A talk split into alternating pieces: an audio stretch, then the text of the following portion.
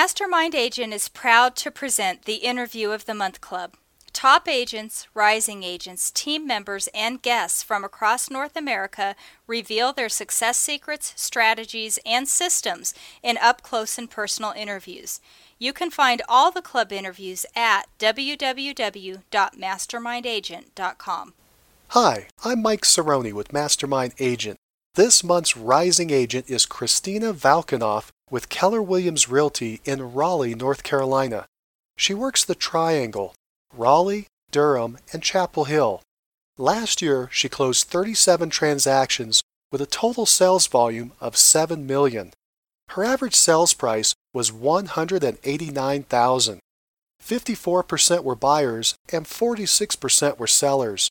She operates a team with four members, one client care specialist, two buyer specialists, and one team leader. Christina Valkanoff is the team leader of the Christina Valkanoff Realty Group. She has been an agent for nine years. Christina focuses on building relationships with her sphere of influence to generate repeat and referral business. The last few years have brought many changes to her business. In 2009, Christina closed 46 transactions worth 10.1 million with one administrative assistant. It was fun, but it took its toll. Christina was burned out after working from 6 in the morning to 9 at night, seven days a week. Then she decided to start a family. With a baby on the way, Christina knew she had to do things different to make time for the new baby and her husband. Christina decided to expand her team and reduce her hours. This year, business is up 30% over last year. She works three to four days a week, and she spends time with her four month old daughter. Listen closely to how she made the transition from single agent to team leader. First, a quick word from our sponsor, RealGTV, Real Estate Agent Lead Generation Television. Need more referrals? Get a free script and simple three part plan used by a top agent to receive and close 74 referral transactions in one year. Just go to freereferralscript.com. That's freereferralscript.com. Now, back to the show. Welcome to the call, Christina. Glad to be here. I'm really excited about today. Before we get into what you're doing today, I'd first like to go back and talk about what did you do before you got into real estate? I really don't know anything other than real estate.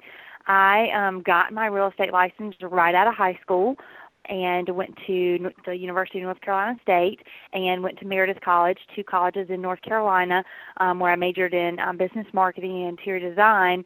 And um, I worked for one of the top teams through college and kind of learned the real estate industry and kind of knew that that's what I wanted to do. So real estate is all I know. I, I haven't really done anything else other than real estate.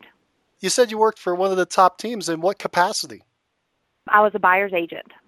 I wanted to kind of see what um, some of the top teams here locally do um, and see how I could learn and grow from them to start my business once I graduated from college. Why did you choose real estate? My dad had actually um just was retiring my senior year of of high school and he decided to get his real estate license and so my last year of high school consisted of me um helping him with um his real estate career kind of being his assistant doing flyers and things like that and it really piqued my interest and I absolutely fell in love with um selling real estate and kind of what the industry brought. So helping my dad um, as he entered his second career really enabled me to see that it was something that I had a great amount of interest in. You were working for that top team. Was that part time or full time? Part time because I was in school full time, double majoring um, in marketing and interior design, so it was part time. Were you working just during the summers or during the school year as well? During the school year as well. You were putting in a lot of hours. Yes once you got out of college and you went into real estate full time, did you have a fast start or a slow start? I would say I had a fast start. I kind of started when the market was, when we were in, if you will, our bubble. Um, so I started in a time where um, things were just really great here locally. We could just put a sign in the the yard and the house would sell. And you know, buyers only had one or two options, and they had to buy within the hour of seeing the house or it was sold. So um, I, I was pretty fortunate with the market we were in, and um, I, you know, I would say um, I got a pretty good start when I first started. Where is Raleigh, North Carolina? Raleigh, North Carolina is one of the best places to live in the nation. Um, it is on the East Coast. Um, we are about two hours from the ocean and about two hours from the mountains, which is um, very appealing to a lot of people. Um, we are actually the state capital of North Carolina, and um, we have a lot of great things to offer here. You can see in Forbes magazine and a lot of the top rankings, we're ranked as one of the best places to live, one of the best places to start a business, one of the best places to meet people.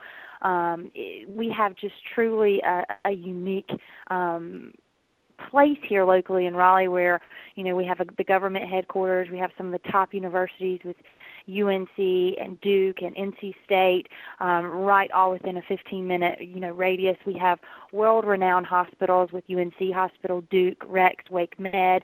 Um, then we also have what's called um, RTP, the Research Triangle Park, which is a huge IT hub for companies like Cisco and SAS um, IBM. So we have lots of different facets that keep our market going and thriving, um, from government to education to healthcare um, to IT and you know entrepreneurship ventures.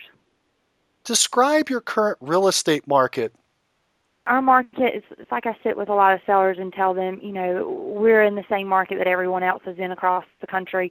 Um, it's a declining market right now. Um, it, you know, we do have an oversupply of homes on the market, depending on what price point you're talking about. Depends upon the um, you know supply that's on the market. Um, I'd say our average sales price is um, around the mid 200s, um, and you know things will sell. Um, I like to tell all of my sellers it is a tough market. Um, there there are a lot of things you need to think about and be prepared for when selling your home. I describe our market kind of as um, it's it's I, I tell all my sellers that it's it's like a beauty pageant right now. That if you don't get all dressed up, you're not going to win.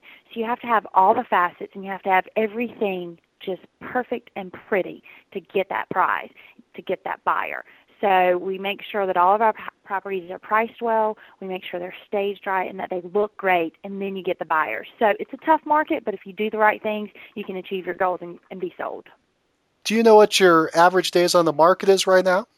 Our average days is hovering around 90 to 120 days, depending on what price point you're really talking about. Um, different price points are at different pri- are different days on market and different locations too.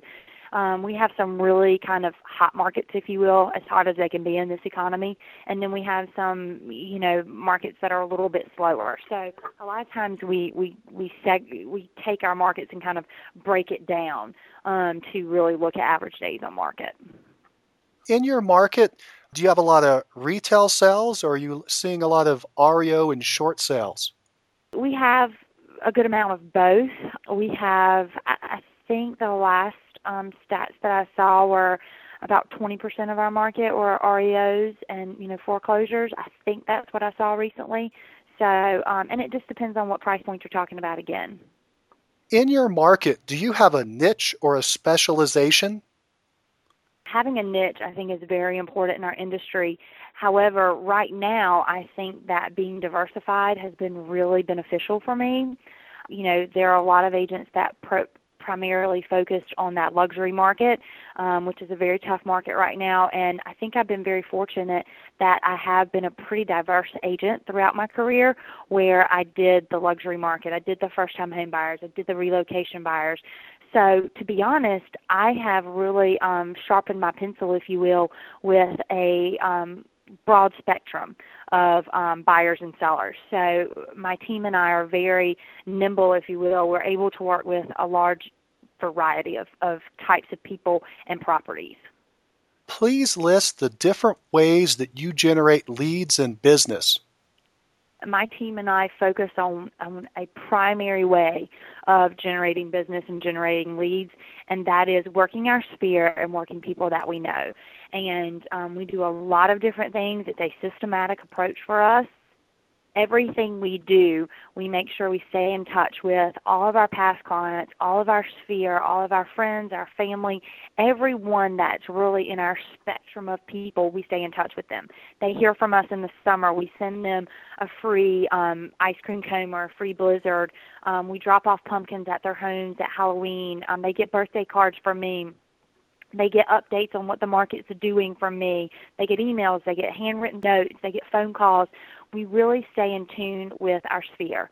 Um, and that's our primary, um, you know, lead generation tool um, is working the people that we know and that know us and trust us and value us as their real estate experts and that can send us to all their friends and family. Who is in the database? You mentioned past clients, people that you know. Are you just adding anybody that you come into contact with, or are you very selective about who goes in there? I think that identifying who will go into the database and who will not go into the database is a big kind of uh, a lot of agents feel one way and a lot of agents feel another. Um, I personally am of the school of thought that in our database we really put people in there that we have um, direct relationships with. So everyone from service providers to past clients to people that we really know um, or that have done business with us, we don't put strangers in our database. We have a we, we put them in a database, but it's a separate database to have like drip campaigns and things like that our core database of about 500 and some people is really um, people that we know and that know us.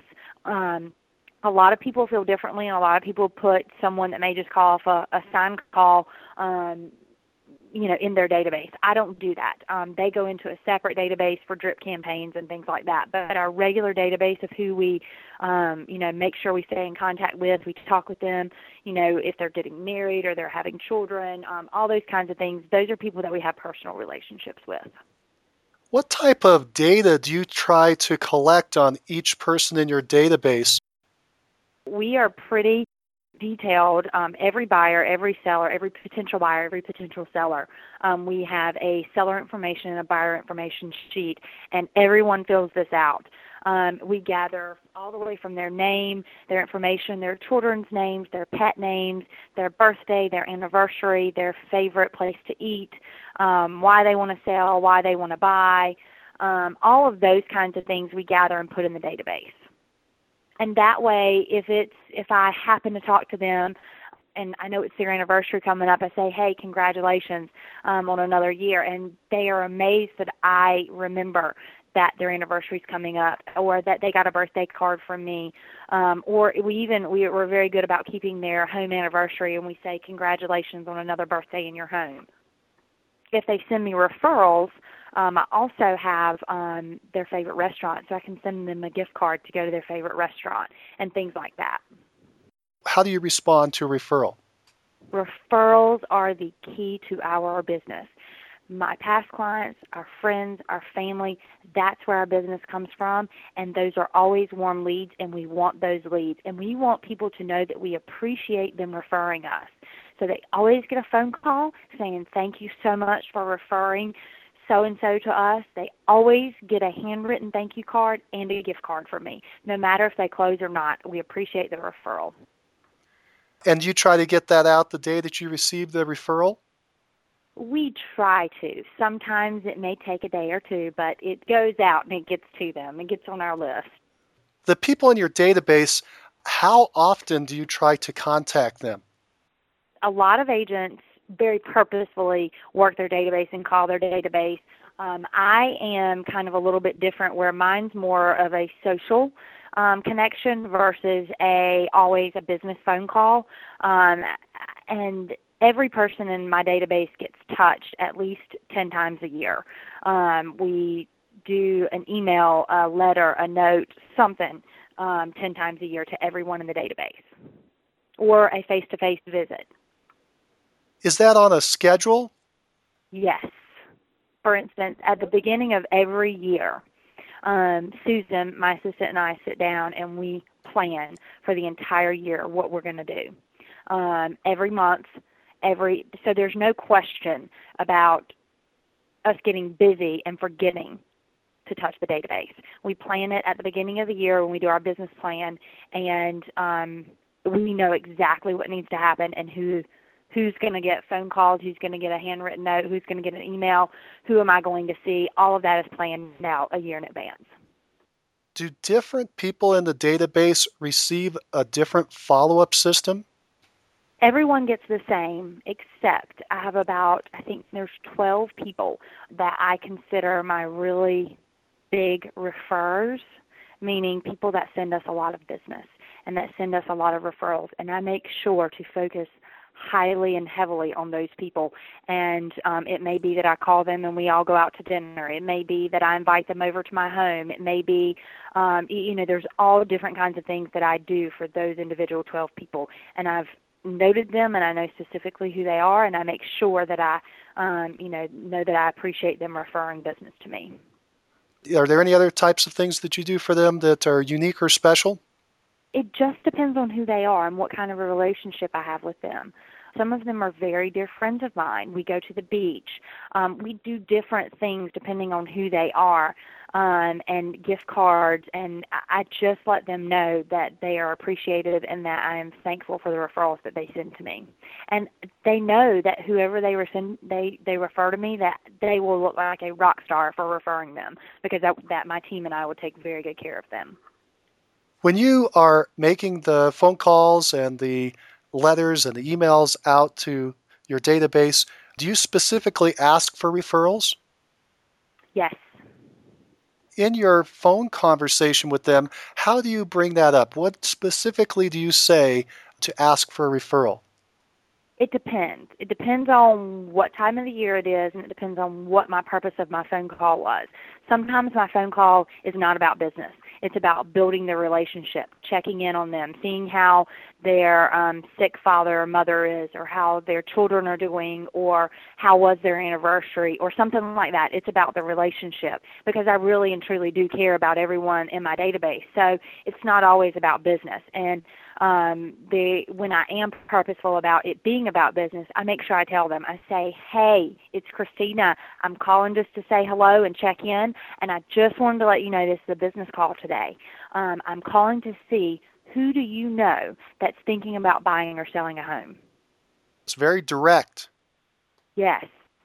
So you tell them right up front that this is what the call is about.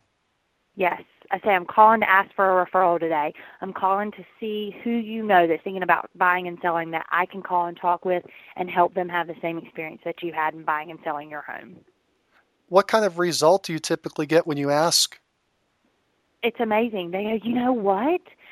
So and so is thinking about buying or selling. And I say, well, would you mind calling them and asking them if I can give them a call and just tell them, you know, that I'm your realtor and that I would love to talk with them. And they're like, no. And so I get their name and number and I call them. Do you try to make a certain number of those calls either per day or per week? I do not. A lot of agents do. My goal is to become more purposeful in doing that. Um, right now, I am. I have so much business and so much going on that making a certain amount of phone calls in the day just hasn't been an option for me um, with the new baby and everything. But my plan within the next 90 days is to implement a certain amount of phone calls and or personal kind of connections a day. Did you say you have a baby? Yes, I have a baby. I have a four month old baby.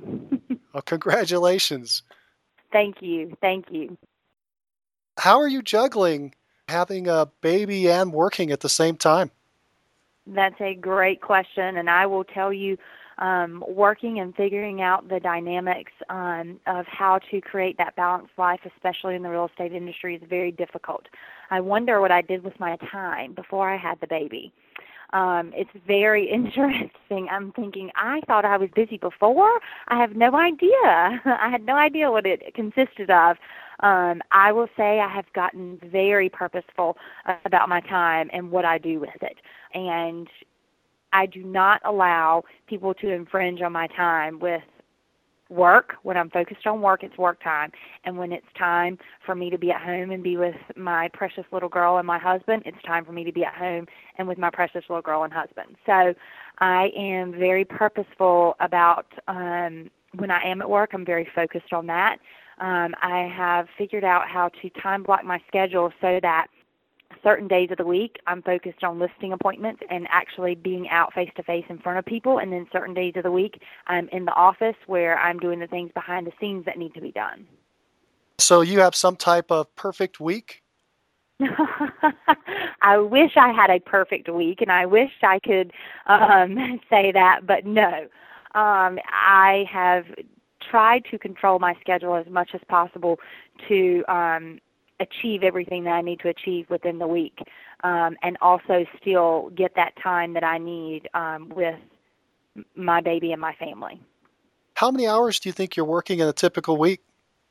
I am usually with the baby two days a week, and I usually work in front of people and out three days a week right now. And those three days a week, for instance, um, Wednesdays are a big appointment day for me. Um, so I'm usually in front of sellers from 9 o'clock to 7 o'clock. And I book all my listing appointments in one day. And it has started working just phenomenally for me. I start I get into kind of the rhythm and I get into the energy of being at a listing appointment and booking all of those appointments in one day is just awesome. How long do you book your listing appointment for? It depends on the house, it depends on the sellers, but typically I try to always keep it under an hour and I try to shoot for about 30 to 45 minutes. I'm a little bit different on how I do a listing appointment, I think, than most other agents. In a minute, we're going to get back into that. Let's go back into marketing so we can kind of keep things together. You mentioned something about coupons that you send out free ice cream cones and free blizzards. Was that correct? Yes. You're sending those out to your database? Yes. I think of different times of the year of things that would I would like and I think my database would like as a hello and kind of a token of thank you for doing business with me and kind of how are you doing um, touches, if you will.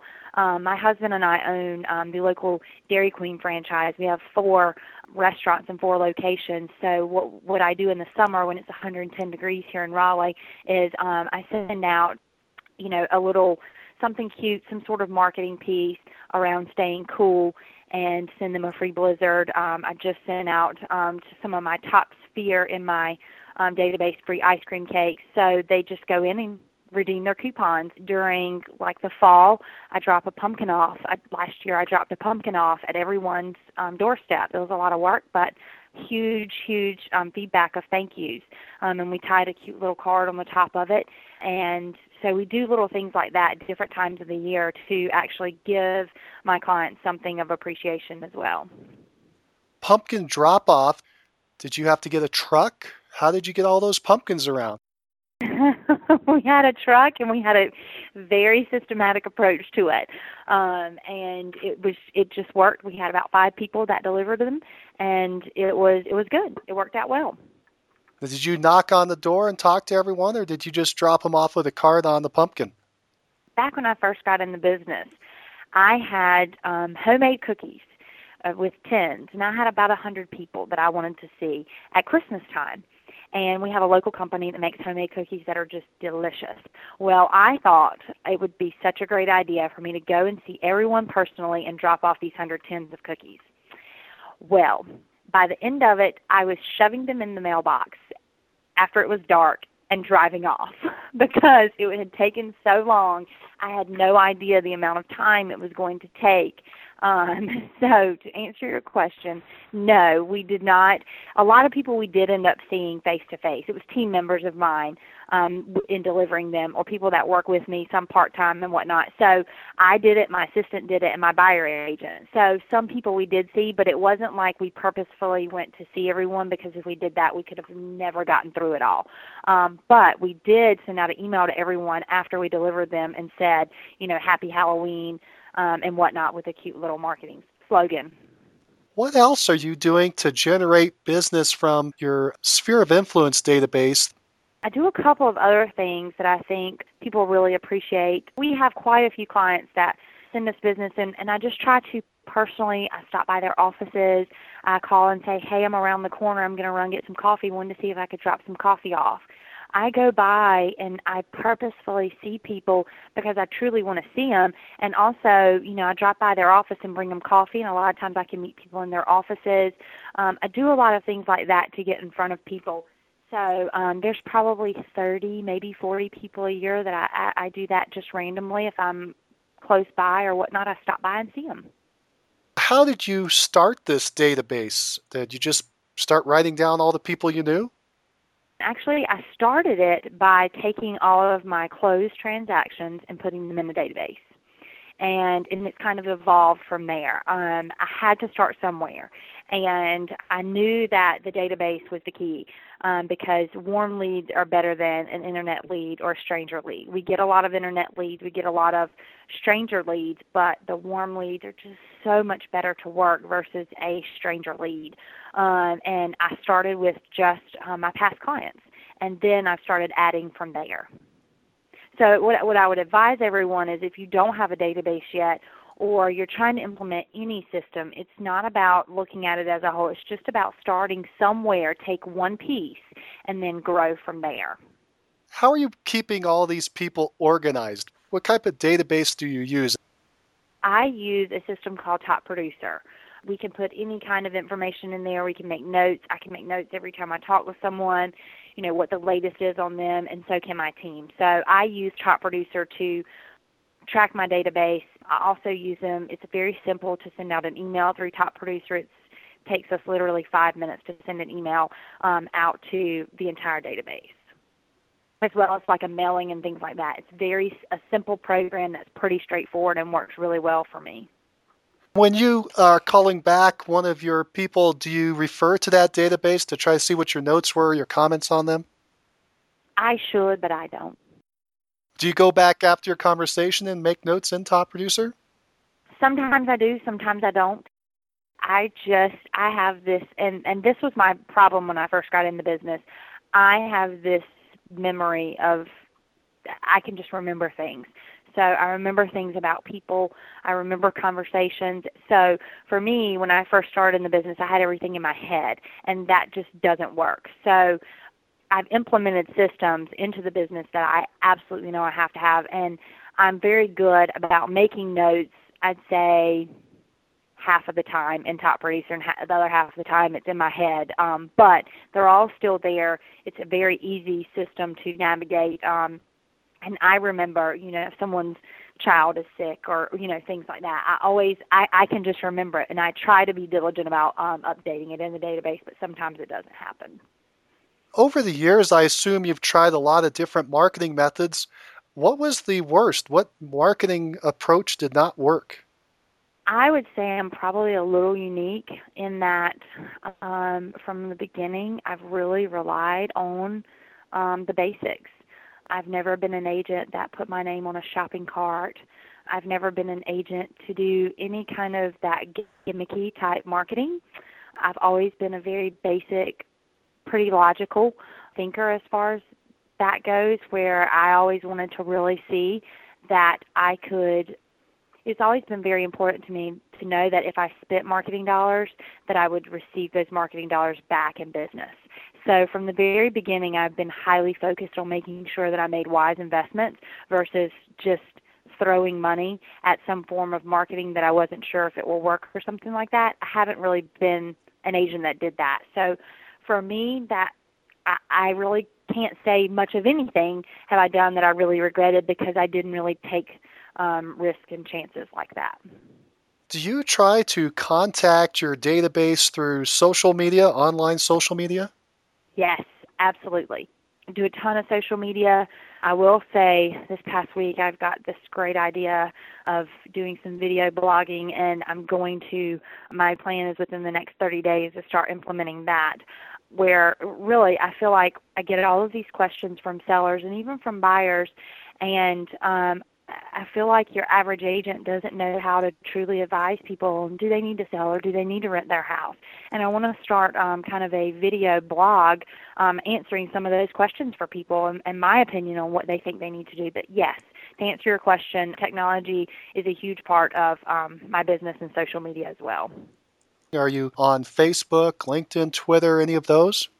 All of the above. Um, I don't do as much on Twitter as I need to be. Literally, I have a 30 day goal on the social media side of things too. I do a ton of Facebook and things like that, and I need to integrate Twitter into it. But the the plan is within the next 30 days to have a very clear um, social media marketing campaign. Everything is going to social media. You know, where we have people that can scan the codes um, with their iPad, iPhone, um, to see the virtual tour and information on homes. We're we're going down that path of becoming so much more um, tech savvy. So yes. Are you currently generating business from online? Yes, this past month I listed a house from a guy that I went to college with. Probably haven't talked to him in years, and he just sees me on Facebook. We're friends on Facebook. He Facebooked me and said, "Hey, Christina, I'm selling my house. Can you come talk to me?" So I'm in touch with people that I know, but I don't know very well, but that see what I do and see my business and see me um, being successful, and then call me off of that on Facebook, do you have a personal page uh, and a business page? I kind of was up in the air on what I was going to do as far as having a personal page and a business page. A lot of people were advising not to have a business page, just have a personal page and kind of intertwine the two of them together. And that was my plan, and that's what I currently have is I intertwine the personal and um, the business together because in our business it is all about the relationship. However, I have decided um, very recently that I am going to have a business page uh, and I am going to start you know really working the business page pretty hard as well as my personal page but not as much on the personal page with business. And um, i kind of changed my mind on that after going to a, a social media um, training course and i really think it's important to have a business page and a business presence it's so funny now that I've become a mom, I'm into all these different things that I never had any idea that even existed. And um, there's this company called SmockAuctions.com, and they have all they do is sell children's clothing online through Facebook. It is absolutely insane. Um, they have 29,000 likes on their page, and they will put up a $75 dress for 30 $30 and they will have 450 comments trying to buy that dress. They basically do auctions on Facebook. So I started really realizing that having people like your Facebook page, you could do all kinds of really creative things through real estate and I had no idea that people even did things like this on Facebook. So I have all these ideas with social media that I think um, we're, I know we're going to kind of implement into um, our business plan over the course of the next year. So, to answer your question, I currently just have a personal page. However, in the very near future, we're going to have a business page and really start focusing on launching that and getting as many likes as possible and start really marketing that page. What happens when somebody raises their hand and says, Yes, I want to buy or sell, how do you capture and track that person and that information? We have sort of an old school way and a technology way of doing it. Uh, I keep, I have, of course, an iPad, and I keep a long list. I have a note, if you will, in my iPad of all the leads every lead I give my buyer agents, every lead that I have, and I hold my buyer agents accountable. Um, what has happened with so and so, and we have a meeting where I hold them accountable to did they convert that lead? Was it a sign call? Did they convert them? Um, was it a web lead? Did they convert them? Was it a warm lead from a past client? Was it a seller that I just sold their house? So I hold my team accountable for the leads that I give them, and I kind of track them through my iPad. And once they once we meet with them and we get their information, they automatically go into top producer. So whether we sell them a house or not, if we know them and we build a relationship with them, um, let's say that something happened and they lost their job or something happened where they didn't end up buying or selling, um, you know, they still go in our database. As soon as we meet with them, we always first thing we do is get all of their information and they go in the database um, because we build a relationship with them and we've we've met them. Um, and then I also have a huge whiteboard in my office, and it's just I'm such a big visual person. I like to see everything in front of me, so I can see um, on that whiteboard everybody we're currently working with on the buy side and on the sell side, and then potential leads. Um, I have up on a whiteboard as well. You're using a manual system as well as a technical or electronic system. And that whiteboard is showing who your current sellers are, who your current buyers are, and your future business, your leads that you're trying to pull into the system. Yes, and anyone under contract. Are those on separate boards or is that one giant board? We have separate boards. We have two very big boards. And I feel that it's so motivational when my team and I can see where we are and where we're going right in front of us every day when we walk in that office. Do you just have the names of the clients listed, or do you also have notes on that board that you keep tracking, for instance, when they're going to close and what their price is, or any other information other than their name? Yes. On our current sellers, we have name, address, MLS number, price, so we can see all of our listings right in front of us. And then if we have anyone under contract, whether they're a seller or a buyer, we note B for buyer, S for seller, and we have their name and then their closing time and day. And then on potentials, we just have a list. And a lot of times we'll put dates beside them. For instance, sometimes I have sellers um, who we need to do a lot of work to their house and their house may not be going on the market till X date. We have a target date when their house is going on the market. We write the dates beside them. Or if we have a buyer that we met today who may be in a lease for six months, we write that date and we write lease for six months. So we know when we can be expecting to put them under contract or list their house. Also have the other visual thing that we have in our office we have a big calendar um, for two months up and that's where we write all of our inspections, all of our due diligence dates, all of our hard dates that we need to know for everyone. Um, we have it in Top Producer, so it ticks up and, and it tells everybody when we're in Top Producer. So we also have it in our database management program, but we also have it up visually in front of us at the office. So if I'm on the phone with someone, I know exactly when the home inspection is, and I can just turn my head and look. So can everyone else in the office. So we have it you know, on a manual board as well as in Top Producer. I'm going to assume that the benefit of the manual board is if that board starts to lighten up, if there are only a couple names on there or no names on there, that might motivate you to start working harder. Absolutely. Absolutely. Keeping everything you're doing in the forefront of you. If you see, we don't ever have it, but if you see someone that there's no one on that board, I don't allow that board to get empty. The board does not get empty. And the more people we have on that board, the more excited we all are. I go, look at our board, look at the great business we have ahead of us. I mean, it's just a motivational thing. Good. So you point that out to the team as well. Absolutely. Do you have a target on each of those boards? You want to get to 10 sellers under contract or work with seven buyers? Is there a number target you're trying to hit on that board? Each one of us have our own individual goals. So the goal on the listing side is to always have 20 in inventory that are not pending, you know, to keep 20 active listings. And um, my buyer agents have their individual goals of what they would like. You're focusing on the listings right now? Yes, I do strictly the listing side of the business.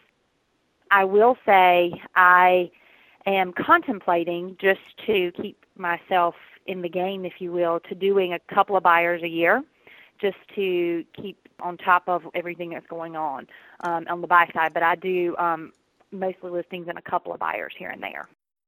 Let's talk about sellers. How many listings do you currently have? I think I have 12 right now. 12 and I think 8 pending. I have to pull it up and look at it. But what I'll say is, is we I go through this huge cycle of we list ten and then we sell ten and we list ten and then it, it, it's become. I will say that I shifted my focus probably about eight months ago from a single agent approach where I was by myself and it was just me doing the buyer and seller side to a strictly listing focused business as well as buyers for my buyer agents, but for myself, I focus primarily on the listings. And then I am a rainmaker for buyers for my buyer agents. But what I'll say is it's been a transition period for me because when I was doing this myself, I would say 75% of my business was buyer business. So I have had to basically grow that listing business, um, you know, from nothing to what it is today because I wasn't a listing agent eight, nine months ago. Whereas um, now I'm starting to get phone calls of people that have seen my sold sign saying, I want that sign in my front yard. I saw you sold, you know, the house down the street in eight days. You know, can you come talk to us? How did you make the transition from a single agent doing everything to an agent who now wants to start a team and do a, in your case, a listing focus what was involved in that transition? transitioning from a single agent to a team has been um, it, it, it is a time consuming transition because you need to be very prepared. You need to understand what you really want and where you want to go. Um, you need to understand what type of people you want on the bus with you and what your buyer agent looks like what your um, you know in-house staff looks like and kind of really devise a real plan so that's what I did last year was I kind of took a step away back from the business to figure out where I wanted to go and what I wanted to do.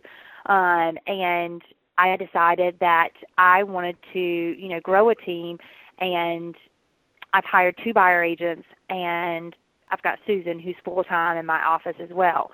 So what it really took, I'll say, is it's not easy because you have to learn to give up you have to start learning how to train, how to motivate, and how to manage um, versus you just relying on yourself.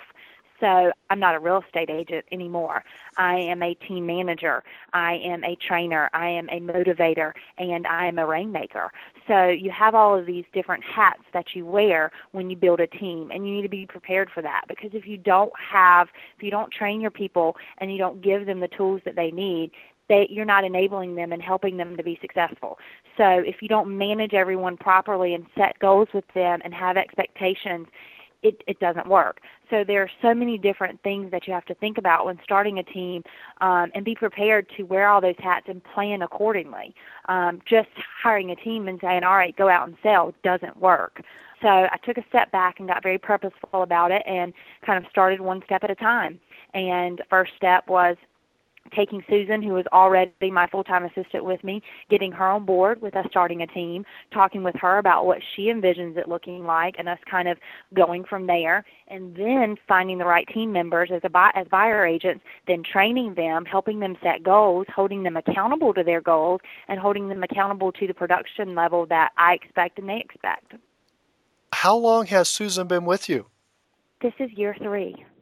Year three with Susan, and it's so funny how we started out. She started out part time, and we've grown from there. I knew I needed some help, but I wasn't really ready to commit to a full time person, um, and she grew into full time real quick. How did you structure that initially with her? Let me first kind of go back and say that it's not easy getting the right team members. You have to be very focused on finding the right people to be on the bus with you. And if you don't have the right people in the right seats, you will not, you know, thrive and be successful. It is very difficult. So, so if I can give any advice, take your time in the hiring process and do it the right way. Make what I call a missing persons report. And um, this is what I did. I made a missing, well, first I made a bad hire in hiring an assistant.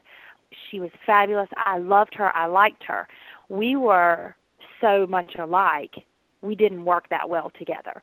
I knew after I after I had her um, working with me for some time, we both knew it wasn't working because we were so similar. She couldn't fill in in the places that I wasn't good at. So it, it didn't work. I made a bad hire. So I kind of took a step back and said, how do I do this the right way? And the right way was I sat down and made a list of everything I was looking for in um, my closing coordinator. Susan is what I call my client care specialist because she does everything.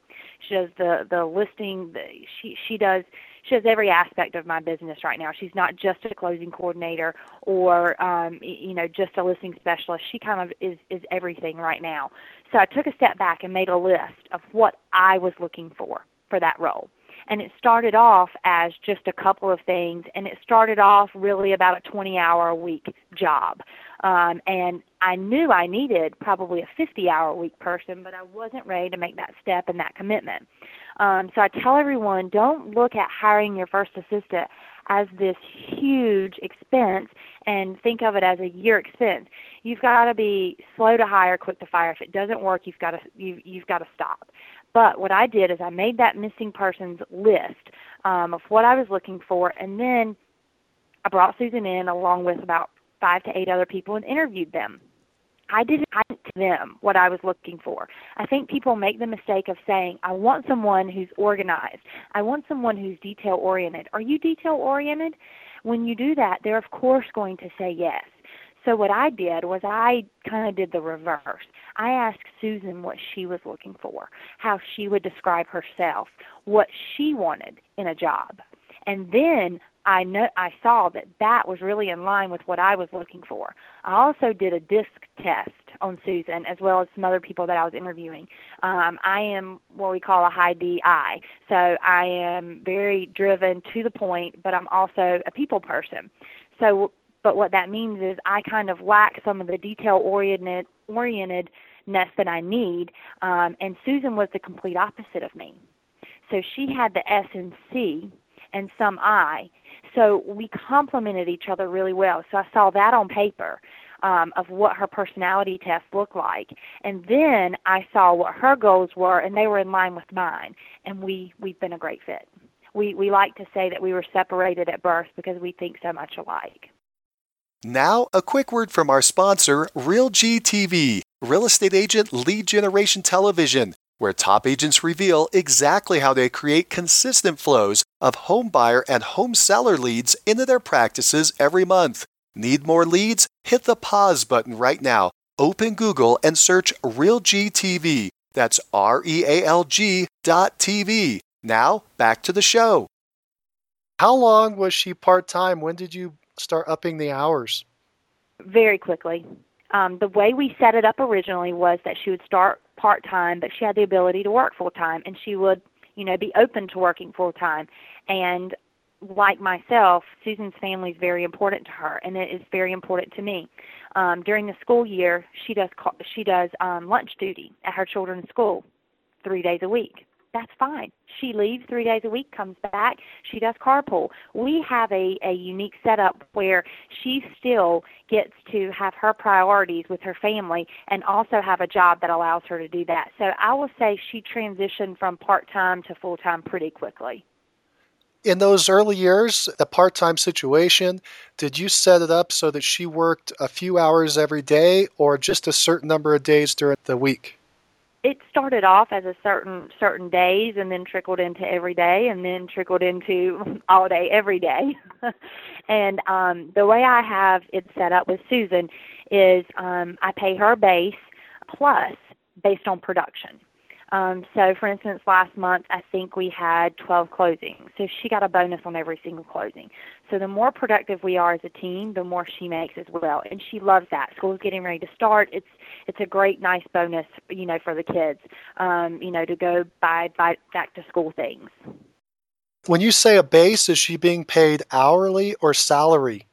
She has chosen how she'd like to be paid, and we do hourly. I have opened it up to her of how she wants to do it, and that's how she's selected to do it, and that's how we do it. So um, I like you'll find with me, and um, I'm yeah, I think she'll be with me long term, and I think she's very happy. And I am always, um, I have a base of how I like to do things, but I also like to work hand in hand with my team to ensure that they're happy with kind of how we structure things a lot of people have made that bad hire. How quickly did you identify that it was a bad hire, and how quickly did you sever the relationship? I knew within the first 30 days it wasn't going to work. I knew that um, we just weren't a good fit. Loved her, thought she was great. I think she really liked me, and you know, for for us, I really sat down with her after um, really the first month, and it wasn't like you know, it wasn't like we had a conversation where I said to her, You're fired, or anything like that. I looked at her and I said, Are you happy? And do you think you're able to um, complete the tasks of this job and that this is going to work? And she said, No. She said, I don't think I am what you're looking for. She goes, I don't have the detail skills. She goes, I think that it's just not a good fit. And I said, I, I would agree. So she knew just as well as I did that it wasn't a good fit. So, an open heart to heart conversation revealed the problem and you both solved it. Exactly. Let's go into today. You're building this team, you've been building it rather rapidly. You have Susan, you've brought her in and made her full time. She is your client care specialist. Uh, you've mentioned you also have two buyer agents. How did you find your two buyer agents? I have a very good friend in the industry who is um, with another company, and we're we're just we're good friends. And um, she's got a big team I think she closes 225 transactions a year, and um, she's like, I have found the perfect buyer agent for you. and um, she wasn't at a point where she was hiring anyone else. And um, I met Jenny through her. Um, she I knew I was looking, and Jenny and I met, and we interviewed together. Did the disc test, did a lot of, you know, kind of back and forth between what she was looking for, and then, you know, to see if that was a match for what I was looking for, and worked out beautifully. And she's been with me almost a year as well. How about the second buyer agent? How did you find uh, that person? Same way. Another good friend in the industry who um, wasn't hiring buyer agents referred her to me. That was Trish, and I will say she's very sick right now, and so she's not really. Um, she's not been working for a couple months now, so she may transition out of the business because of health reasons. Um, but she's been a phenomenal asset to our team and been just really, truly a great team member. And we're we're hoping she gets to feeling better here soon. Um, but she, I met her as well through through another agent. So we really just have producing myself and one buyer agent, um, but I have two buyer agents and one that really is kind of on sick leave right now. It's sounding to me like you generate your business and you've created your staff through a network of personal relationships. Is that correct? Yes. I am very, very, very relationship driven. Everything I do is about relationships. I, I really and truly care about the people in my life, just like my sellers and my buyers, people that work with me, and the people that are around me. Yes, it's all relationship driven. The buyer agents that you brought in, how are they experienced or are they brand new? Both experienced. Jenny came from a new home sales background, and I have a very specific system um, for buyers um, where we do a buyer consult first. We don't go out and just unlock doors. And so it was a transition um, because both of my agents are experienced. And so we had to kind of take steps back and say, okay, we don't just take someone and go show them property. The, the proper system and the proper steps were taken and now um, you know I can't they, they can't even imagine doing business any other way. Is everyone on the team licensed? Yes including Susan. Susan is licensed as well. Yes. What was your motivation? Why did you decide that you wanted to build a team rather than continue on as an individual agent? I closed 46 transactions by myself. And it was fun, but it wasn't fun. I did not have the life that I wanted. I was I felt like working myself crazy. And I realized that I either had to give up my quality of life and work crazy hours, or I had to build a team of people that I trusted and wanted to be in business with, where we could all work together and accomplish the goals together. So, my motivating factor was knowing that my husband and I wanted to start a family, and I wanted to spend time with my baby Addison that I have now that's four months old.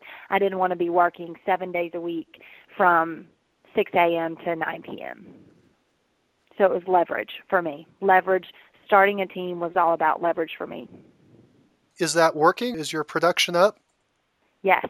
Production is up 30% from this time last year and we really have just kind of started really rocking and rolling as a team because we had to kind of take a step back and I had to train them and you know we had a lot of steps that in starting a team and any time you grow you have to take a step out of the business and work on it and then back in the business. So um, it's been a little transition, but yes, production is up and we are, you know, rocking and rolling. Have you leveraged yourself some more time? Have you been able to achieve that goal of getting more time back for your family? Absolutely. I'm working, you know, like I said, three to four days a week versus seven days a week all day long. You know, so it's it's been phenomenal. Yeah, I, I feel like I get lots of great time with my my family, and you know, still producing, you know, a level that I want and you know I still want to produce more but um but I'm still I have you know achieved that time that I was looking for.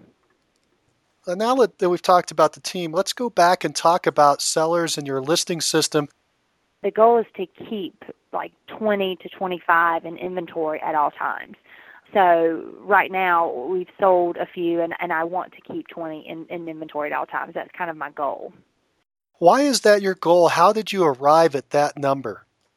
I kind of backed into it how many I need in inventory to achieve my end goal of the plan was to do 16 million this year. So i backed into it by deriving from the 16 million to how many i kind of need in inventory at all times to sell and the average and whatnot. So i reversed into it from my production goal. Why do sellers hire you? What is your competitive advantage? A lot of sellers choose to list their home with me over other agents because my industry statistics of average days on market and average list price to sales price are better than your average listing agent. Um, but I also bring um, to the table um, a wealth of knowledge in preparing the home for sale.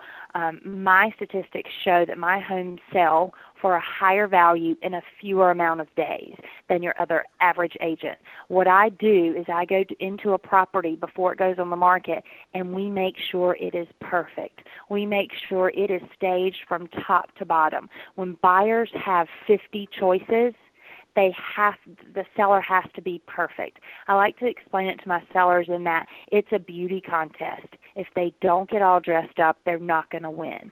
So I like for my listings and my properties to just look phenomenal. And when they do, my properties sell and and sellers see that they see they're starting to see my sold signs out there in neighborhoods for instance i just sold a house that was on the market for a year before i sold it in 20 days for the same list price all we did was go in and stage it and change a couple of things.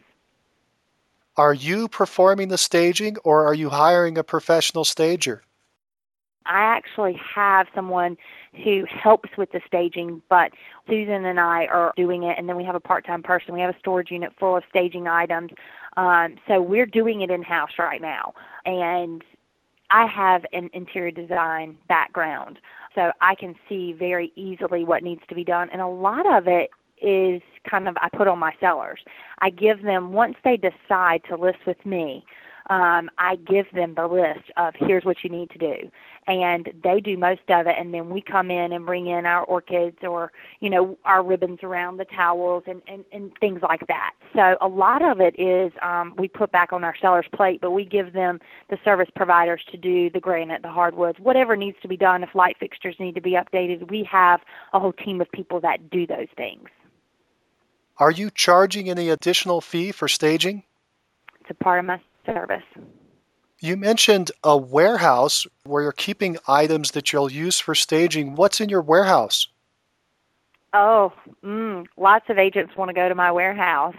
um, I have a storage um, unit, if you will, full of lamps, towels, rugs, shower curtains, orchids, um, kitchen items from towels to cookbooks to martini sets to wine glasses, all kinds of, of items just to stage people's homes. When a when a house is vacant, we stage um, like the fireplace, around the fireplace, the kitchen, and the bathrooms, just to draw a buyer's eye, eye around the home and give some visual interest and a little bit of hominess. And when a house is occupied, we stage every single room from top to bottom. We do not put items in that could be used, so we won't put up like shower curtains and things like that in occupied homes. Do you have furniture that you'll place? We do not do furniture. It's just it's just too much to go that far. We do not do furniture. More just um, light staging and accessories. But it's so funny. I will um, do a seller's home. We'll we'll stage it and um they'll they'll be gone that afternoon and we typically do it when they're not home and that way it's done and I kind of forewarn them that you know we'll make a pile on your center island of things that need to be put away or um, we give them a list of things to do first, and then we come in and stage kind of behind them. And I have sellers call me and say, "Oh my goodness, my house looks phenomenal. We had no idea it could look like this." So it's so funny the response that I get from my sellers once we stage the house. Is it difficult to have them maintain that state?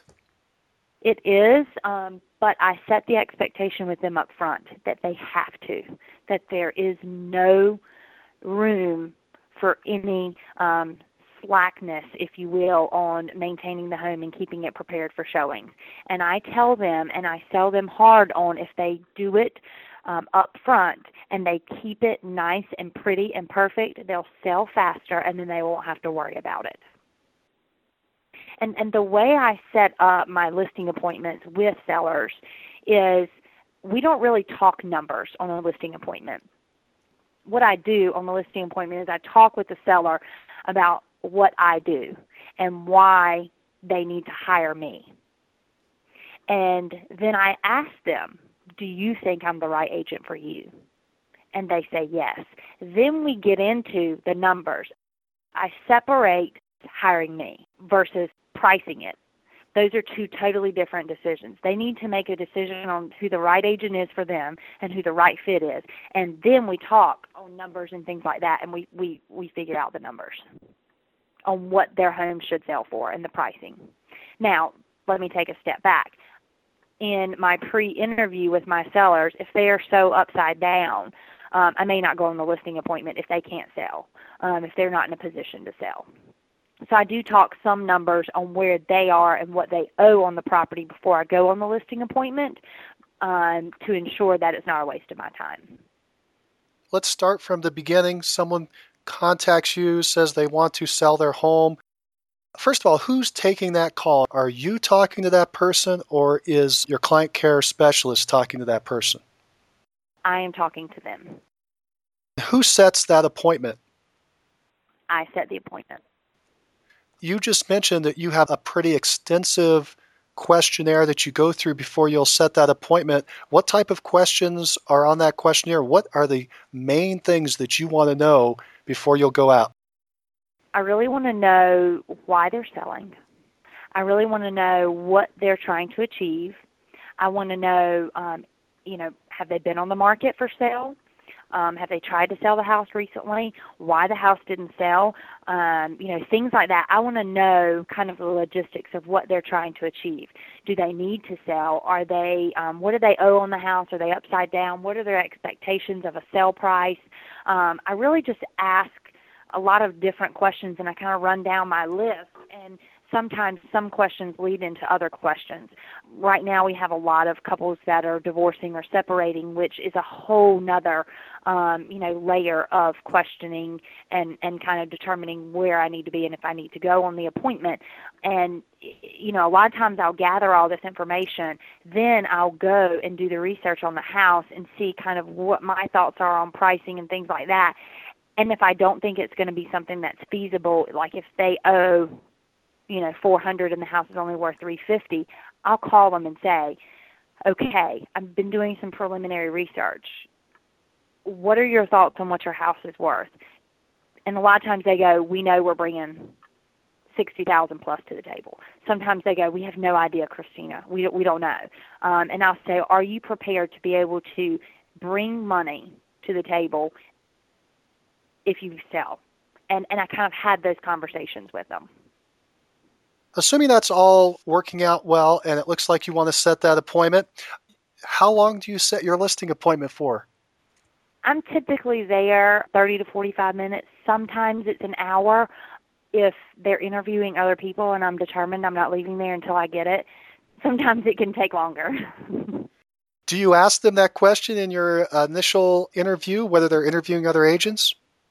A lot of times, what I ask them is, will you be prepared to list your house when we meet tomorrow night? Or are you prepared to put the house on the market when we meet? That's what I ask um, versus are you interviewing other agents? Because I don't want them to think, oh, maybe I should interview other agents. So I ask them a question, and and they'll they'll say, no, Christina, you know, we're actually talking to two other agents after you, so we won't be ready to list. Or you know, no, we're just really, it gives me their motivation as well. So I don't ask them if they're interviewing other agents. I ask them a question that will get me that answer because I don't want them to think, oh, we should interview other agents. If you discover that they are interviewing other agents, do you have a preference for whether you're the first agent, the last agent, or somewhere in the middle? You know, it's so funny you ask that question because I never know. I just go whenever I book it. Um, I wanted to be the last um, for some time, and then sometimes they listed before I could get there. Um, that first agent reeled them in and got them. So sometimes I think it's better to be the first. Sometimes people are adamant that they're going to interview three. I think it can go anyway. Um, you know, a lot of times I think the last agent will get it. So sometimes I'll ask to be last. It just really depends. Um, I I don't know the answer to that um, because I've seen all different things happen. Do you send a pre listing package out before you go on the appointment? I do not. When you go on the listing appointment, do you use a canned or a standard listing presentation? I have a listing presentation, yes. I would not call it canned, but I have a listing presentation that um, I take with me on every listing appointment, yes.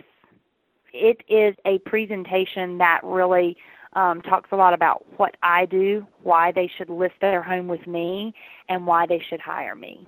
There's also, um, it consists of a lot of market data on a lot of people are selling right now that bought in 2006, 2007, which was in the bubble. I have graphs of the bubble and where we are now and things like that that are very useful. I show them um, my marketing and, and whatnot. So, yes, I have a standard, a set listing um, presentation.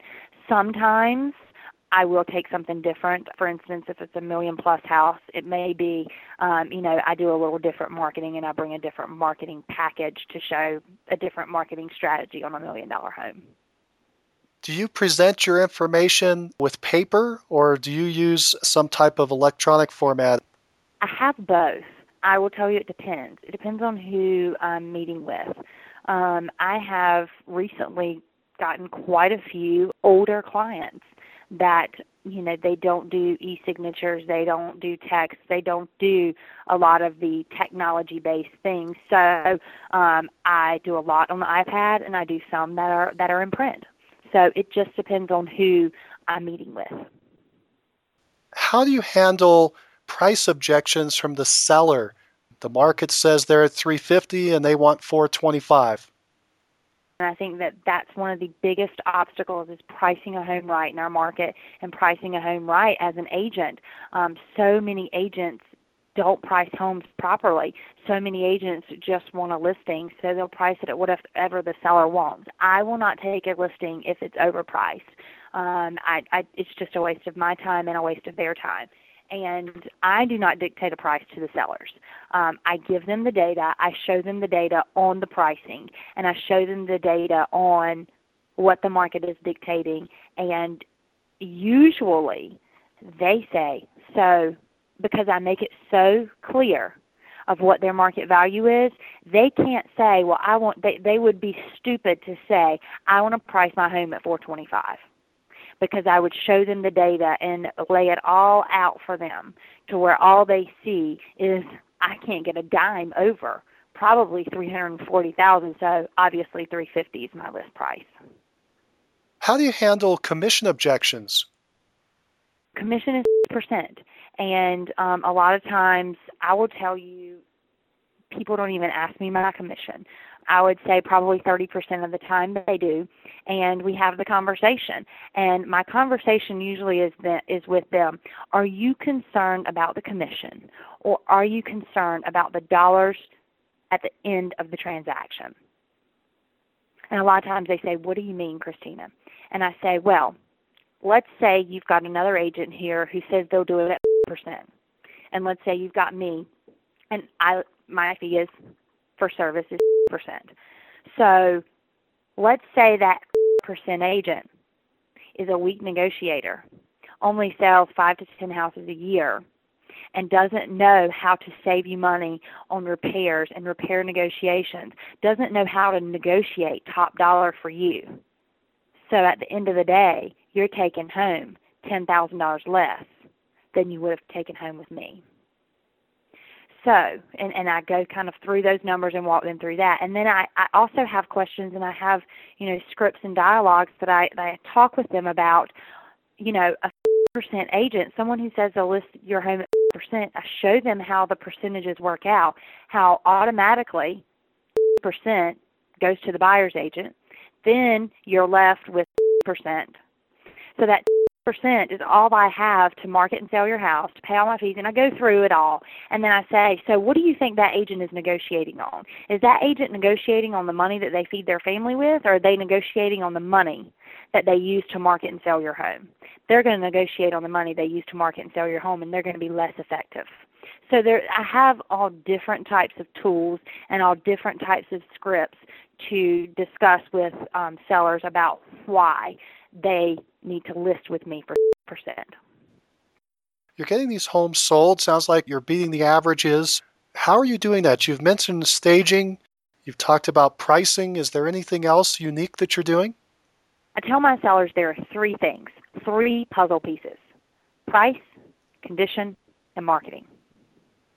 Price is what it is. You've got to price right. Condition, we will help you get your house in the pristine condition that this market takes to get your home sold, and then marketing. Most agents do the three P's. They put the sign in the yard, they put it in MLS, and then they pray your home sells. I do what I call the third P. I prospect for buyers. There are lots of different ways, and I'm going to talk to you and explain to you about how I actually seek buyers out for your home. I actually go out and try to gain buyers to come into your property. Most agents don't do that. So I, I discuss with them how I do it on the technology front, how I, you know, back into buyers that are looking for homes in their neighborhood. I also tell them that I call all the agents that have sold in their neighborhood in the past year personally. A lot of them I know, and I say to them, "Hey, Miss Smith, this is Christina Valkanoff with Keller Williams Realty. How are you? I wanted to call and tell you about this great new listing that I have coming on the market. I wanted you to be the first to know. I saw that you just sold 123 Main Street in the neighborhood, and I know you're a neighborhood expert, and I wanted you to know about this home in case you have any other buyers that are considering this neighborhood. So I call agents that sell primarily in that neighborhood and let them know about the home.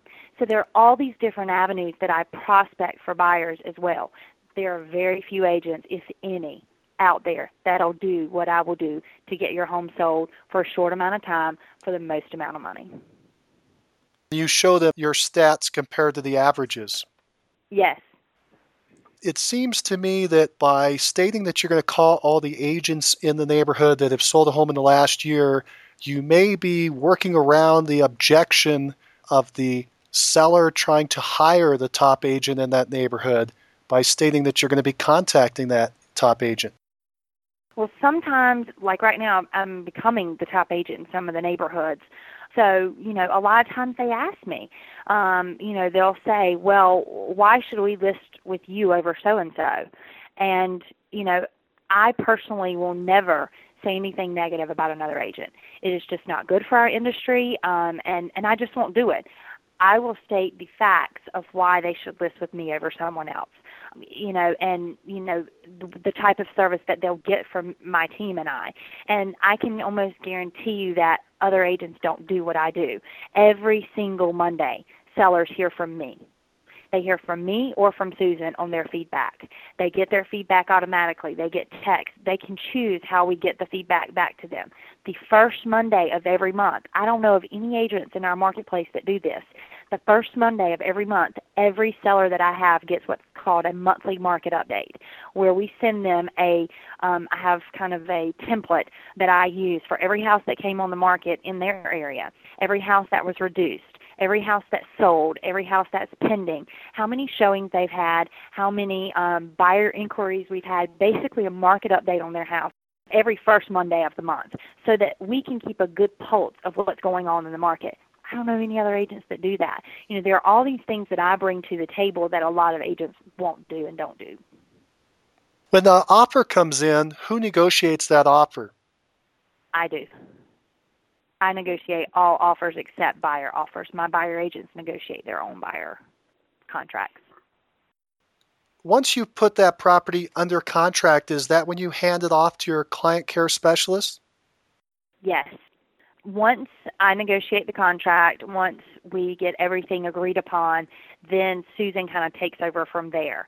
Um, she has again a system of weekly follow-ups with all the lenders on the, for the buyers on the the listings because if something's going to fall apart, it's going to fall apart because of the buyer's financing. So we try to control every aspect to get the results that we want, um, which is a closed transaction and a closed transaction on time with everyone happy. So we try to stay on top of the buyer's lender and ask them, hey, where are we this week? Do you have any updates? Are things going well? Do you foresee any issues? You know, we stay in touch with the lenders. So I hand everything over to Susan, and then there's a system that she follows once I hand everything over to her. During that under contract phase, who handles the inspection negotiation? I typically do. Susan can. It just depends. Sometimes if if there's only a couple of things, Susan will handle it. Um, most of the time, what we do is we automatically, when we get the the request, we send our repair guys out to give us estimates. So we automatically just get estimates on any on everything so that then what we can do is talk with our seller and show them the dollars and cents of what everything's going to require to be done and then we negotiate the repair response. So susan sends out our repair guys to get us estimates on everything and we address everything um, as far as what it will, would look like for the seller then we start our negotiations do most of your inspection negotiations end with the work being done or some type of cash or credit settlement? It goes both ways. Sometimes buyers would prefer a credit. Um, sometimes we see we have difficult buyers that no matter what we do, they're not going to be happy. So we see the writing on the wall that it's probably better to negotiate here's the value for the repairs and you can do them yourself it really just depends but you know i typically um, you know, coach my sellers that, you know, you want to put yourself in the buyer's position and you want this buyer to be happy when they're buying the home. So we want to, you know, negotiate repairs in a manner that everyone is satisfied and everyone's happy, um, including the seller and the buyer. So I'd say it goes both ways. For your sellers, do you attend the closing? No, and neither do my sellers. I would say just a couple of sellers a year go to closing.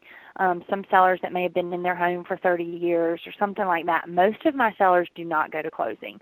Most of my sellers sign their deed and lien waiver early, and then we we sign everything early, and then we have everything for the buyer at the attorney's office. So usually no one goes to closing. It's all signed beforehand and that's pretty typical of our market here locally. Do you do anything unique or special for your sellers? Any type of gift at that closing or after that closing? Not for sellers. Let's switch our attention, our focus over to buyers and talk about your buyer system. How many buyers are you currently working with? Oh, I wish I had my board in front of me. Um, we currently probably have 10 to 15 buyers in the pipeline right now. Why would a buyer hire you? What is your competitive advantage with a buyer? We have a very systematic approach in helping buyers. Um, we currently, you know, we have buyers that call us and say we're interviewing agents. We have never not won um, when they're interviewing agents. We always win very few agents do what we call our buyer consult. We sit down with buyers before we do anything with them. We talk about what their goals are, what they're looking for, why they want to buy, and we really educate them on the process. If they haven't bought before, if they're a first time home buyer, it's a really big educational process. If they've bought and sold several homes, it's more about identifying what they're looking for and putting them in touch with some of the best service providers as far as lenders and things like that, and really starting to implement ideas on the buy search. So we take the time to sit down with the buyers up front and let them know that we really care about them and what they're looking for and we want to help them achieve their goals. We're not just an agent that's going to go and just open doors for them and then write a contract. We're going to negotiate the best price possible for them. We're going to show them the cream of the crop listings. You know, we, we identify and we show them what value we're bringing to the table to them at that, that initial consult and very few agents do that. Most agents just sit on the phone and say, Well, what are you looking for? Okay, I'll email you some properties. How about we meet Saturday and go look at them? That is not bringing value to the table. You know, they are hiring us to be the real estate expert. and we've got to show them our expertise. You're having an initial conversation with the buyer over the phone. You're going to gain some preliminary information and you're going to set this buyer consult.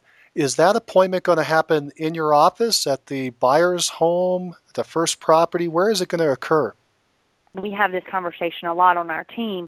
Most of the time, it occurs either at our office or um, sometimes if a buyer is like getting off work, um, we may meet them at a coffee shop. We may meet them at Starbucks.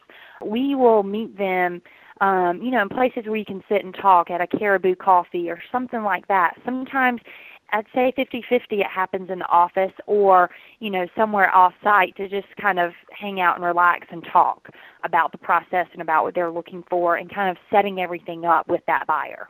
So not necessarily the office. I'd say I'd actually say with my buyer agents it's probably less than 30% that it happens at the office.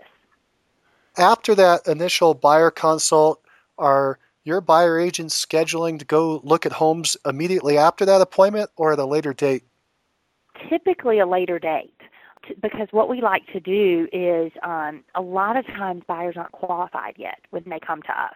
If we know they're already qualified and they've already talked to the lender, um, the buyer agents may set up, a, you know, to go look at properties right after that. But a lot of times, I'd say 95% of the time, if they're in town only for the weekend, yes, they're going to go immediately after that and look at property. Um, but the big thing is we'd like to find out all these things in that initial interview so that we can really be prepared when we go out that first time.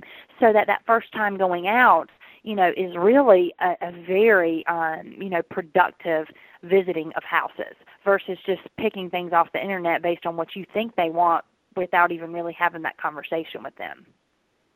In North Carolina, do you practice buyer agency or buyer representation? Yes, we do practice buyer agency. Are you trying to get a buyer agency signed during that buyer consult? Absolutely. Will you show a buyer homes if they have not signed that buyer agency agreement? The kind of rule and understanding on our team is if it's like a sign call and you talk to them and you built some sort of rapport with them and you can't get them to do a buyer consultation and you can get them to sh- you can show them the house and kind of feel like you might can start getting a um, relationship with them you can go show them one maybe two houses sometimes when it's a cold lead, you do what you can to build a relationship over the phone, and sometimes you have to show them a property or two to start building that rapport with them. If it is a warm lead or someone that was referred to us, we always, always, always sign a buyer agency and we do a buyer consult first.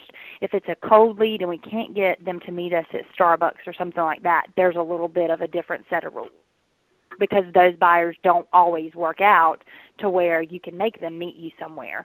They may just want to see the property. But, you know, you've got to ask the questions. The buyer agent has to ask the questions, you know, how many properties have you looked at? Okay, well have you talked to a lender? Do you have a home to sell? They have to make sure, you know, that they should go show the house. And and that I've taught them the scripts to know whether it's going to be worth their time to go show the house or not. So the buyer agent is showing property is the buyer agent also negotiating the contract? Yes. Once it goes under contract, it'll go back to the client care specialist? Yes. Does the buyer agent attend the inspection? Yes. Does the buyer agent negotiate the inspection? Yes. You've been running this operation for a while. You're now trying a new method of structure for your business. Are you profitable? Yes what's the point if you're not? Would you mind disclosing to us what your profit margin is as a percentage of your gross revenues? I've been following what we call the millionaire real estate agent model for my financials, and it's in the millionaire real estate agent book. Um, and I have a chart of accounts where I track everything in and everything out um, very diligently from um, lock boxes we purchase to signs to postcards to postage to every, you know, copies and prints, everything that we, you know, spend money on, we track. And I'm trying to get that number um, of a round base number of where I am of percentage of what it costs to run the business versus what we make. And I'm thinking, and I've been working on this a lot lately, looking at the numbers and really analyzing, and I think it cost. And and you can't quote me on this just yet because I'm I'm in the the early stages of really tracking this. But what we have found thus far is it's about 30 percent. And what we're, we're transitioning into is taking basically 30% of everything we make and putting it into an operating account and that covering everything. And I think it's going to work. So you're thinking about taking 30% off the top and putting it into a reserve. Now, that 30%, will that cover all your expenses or just everything other than your people? Uh, what does that cover? The way I've got it calculated right now, all expenses. And this is a new thing, but that's what I'm thinking. That's the way it's looking right now. So you're thinking on your initial plan, and we realize it's in its uh, infancy, but you're thinking that you're going to end up with a 70% profit margin. Yes. Wow, that's fantastic. I hope you hit it. Yes, me too. That we are right now. It's been working, but we haven't cycled it through an entire year. Um, and the, the thing is, is you've got, and, and I've annualized it over a year, and I think it's it's going to be right on point because you'll have some months that it's not and some months that it is, depending on what you bring in. Um, you know, some months you bring in a lot more than other months. So when you annualize it, it should work out. Um, so we've been, you know, really working on that, but I, I think it's it's pretty true to the numbers. And um, one of my really good friends, who's another local top producer, um, you know, works for her business. So that's kind of where the idea originated from, and I've been working on it and looking at it from there. So. Are you also putting money aside into a reserve for income taxes and other type of taxes? Absolutely, yes. Let's talk for a moment about motivation, goals, and the mental game. What drives you? You know, I've been trying to figure that out.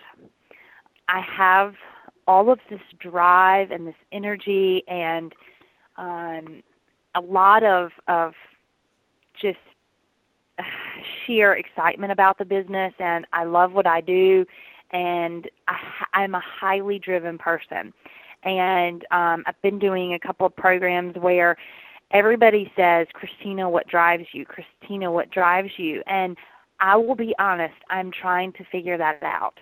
I, I think it might be a combination of things. Um, I, I'm, I'm working on it. I, I wish I knew the answer to that. I, I think that a lot of um, what I'm driven by is, you know, setting a goal and reaching it. Um, I'm, I'm driven by you know the excitement of helping people and knowing that I'm helping them achieve their goals and you know it's been an ongoing thing that i'm trying to really pinpoint what motivates me but i think it's a combination of things. Christina why are you successful? I am successful because i really and truly love and enjoy what i do.